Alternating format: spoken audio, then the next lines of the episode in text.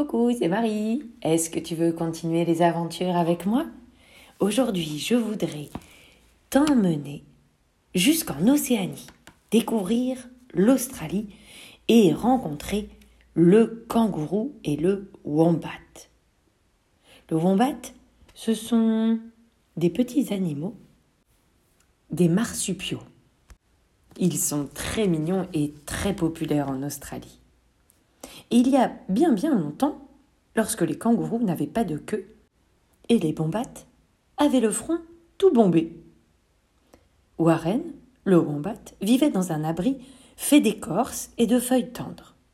Son ami, Miram, le kangourou, n'avait pas pris la peine de construire une cabane, lui.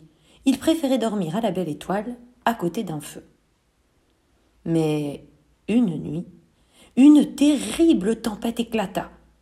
La pluie éteignit le feu du kangourou. Miram grelotta dans le froid un long moment, puis il alla demander à Warren de lui faire une petite place dans son abri. Mais le wombat lui répondit Dis donc, pendant que tu t'amusais, toi, moi j'ai travaillé dur pour construire mon abri.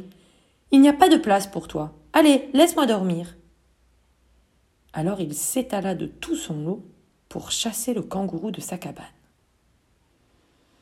Miram retourna alors dans la tempête et trouva une grande dalle. Il s'abrita ainsi sous la pierre en frissonnant. Blessé d'être ainsi rejeté par son ami, il passa la nuit à préparer sa vengeance. Et aux premières lueurs, lorsque Warren s'étira en bâillant, Miram entra dans l'abri et lui jeta la pierre sur le front. Voilà ce que tu mérites pour avoir laissé un ami dans le besoin. Maintenant que tu as le front plat, tu as de bonnes raisons de rester caché dans ton abri. Le wombat soigna son front et chercha comment lui rendre la monnaie de sa pièce. Lui aussi voulait se venger. Alors, lorsque Miram eut le dos tourné, il saisit sa plus grande lance et il visa le kangourou. La pointe se planta si profondément dans le bas du dos de Miram qu'il était impossible de l'enlever. Warren s'exclama. Désormais, tu erreras avec cette queue dans le bush australien. Tu ne trouveras jamais de maison. Depuis ce temps-là, les kangourous ont une longue queue et ils dorment toujours à la belle étoile.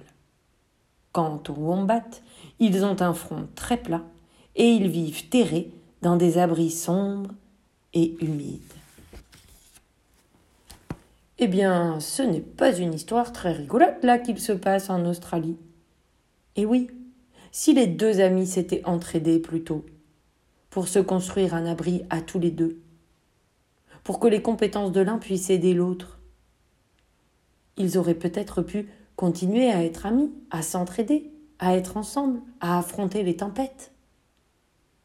Au lieu de ça, ils se sont disputés, l'un et l'autre se sont vengés, et ils finissent tous les deux, tout seuls, chacun de leur côté. Peut-être que cette petite histoire nous rappelle combien il est important de s'entraider. Je t'embrasse bien fort.